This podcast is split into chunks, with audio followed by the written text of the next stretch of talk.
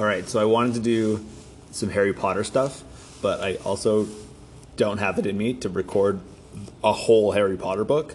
I mean, I, I could in the future, like I mentioned, that I, I would be willing to try reading a book or at least a chapter. Uh, but I decided to do a little short story from Harry Potter, and that doesn't, as far as I know, really exist. But I did come across something that kind of fits that description, and it is the tale of three brothers from Beedle and Bard. So here it goes. Three brothers, traveling along a lonely, winding road at twilight, reached a deep, treacherous river where anyone who attempted to swim or wade would drown. Learned in the magical arts, the brothers conjured a bridge with their wands and proceeded to cross. Halfway through the bridge, a hooded figure stood before them. The figure was enraged spirit of death, cheated of his due.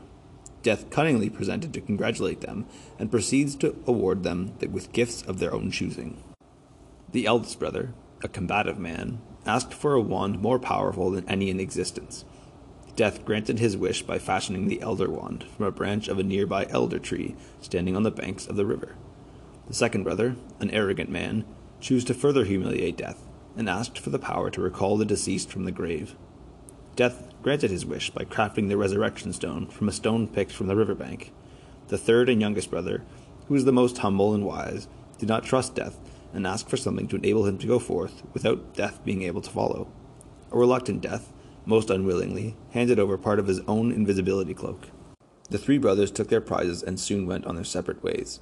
The eldest brother traveled to a village where a wizard, whom he had quarreled with, lived. He sought out a duel and fought the wizard using the wand, instantly killing the latter. Leaving his enemy dead upon the floor, the eldest brother walked to an inn not far from the dueling site and spent the night there. Taken by his conscience and the lust of the elder wand's power, the eldest brother boasted of the wand gifted by death and his own invincibility. That very night, Death transfigured into a murderous wizard.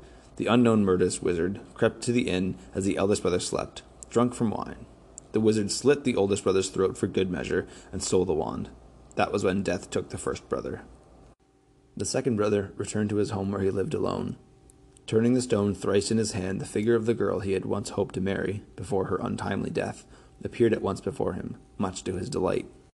Yet she was sad and cold, separated from him, as by a veil. Though she had returned to the mortal world, she did not truly belong there, and suffered. Finally, the second brother, driven mad with hopeless longing, committed suicide by hanging from the house balcony so as to truly join her. That was when Death took the second brother for his own. Death searched for the youngest brother, as years passed, but never succeeded.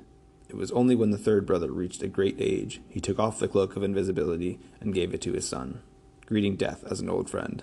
They departed this life as equals. There's a little bit of Harry Potter for you. Um, I hope you enjoyed that one. And I love you. I hope the flight's still going good.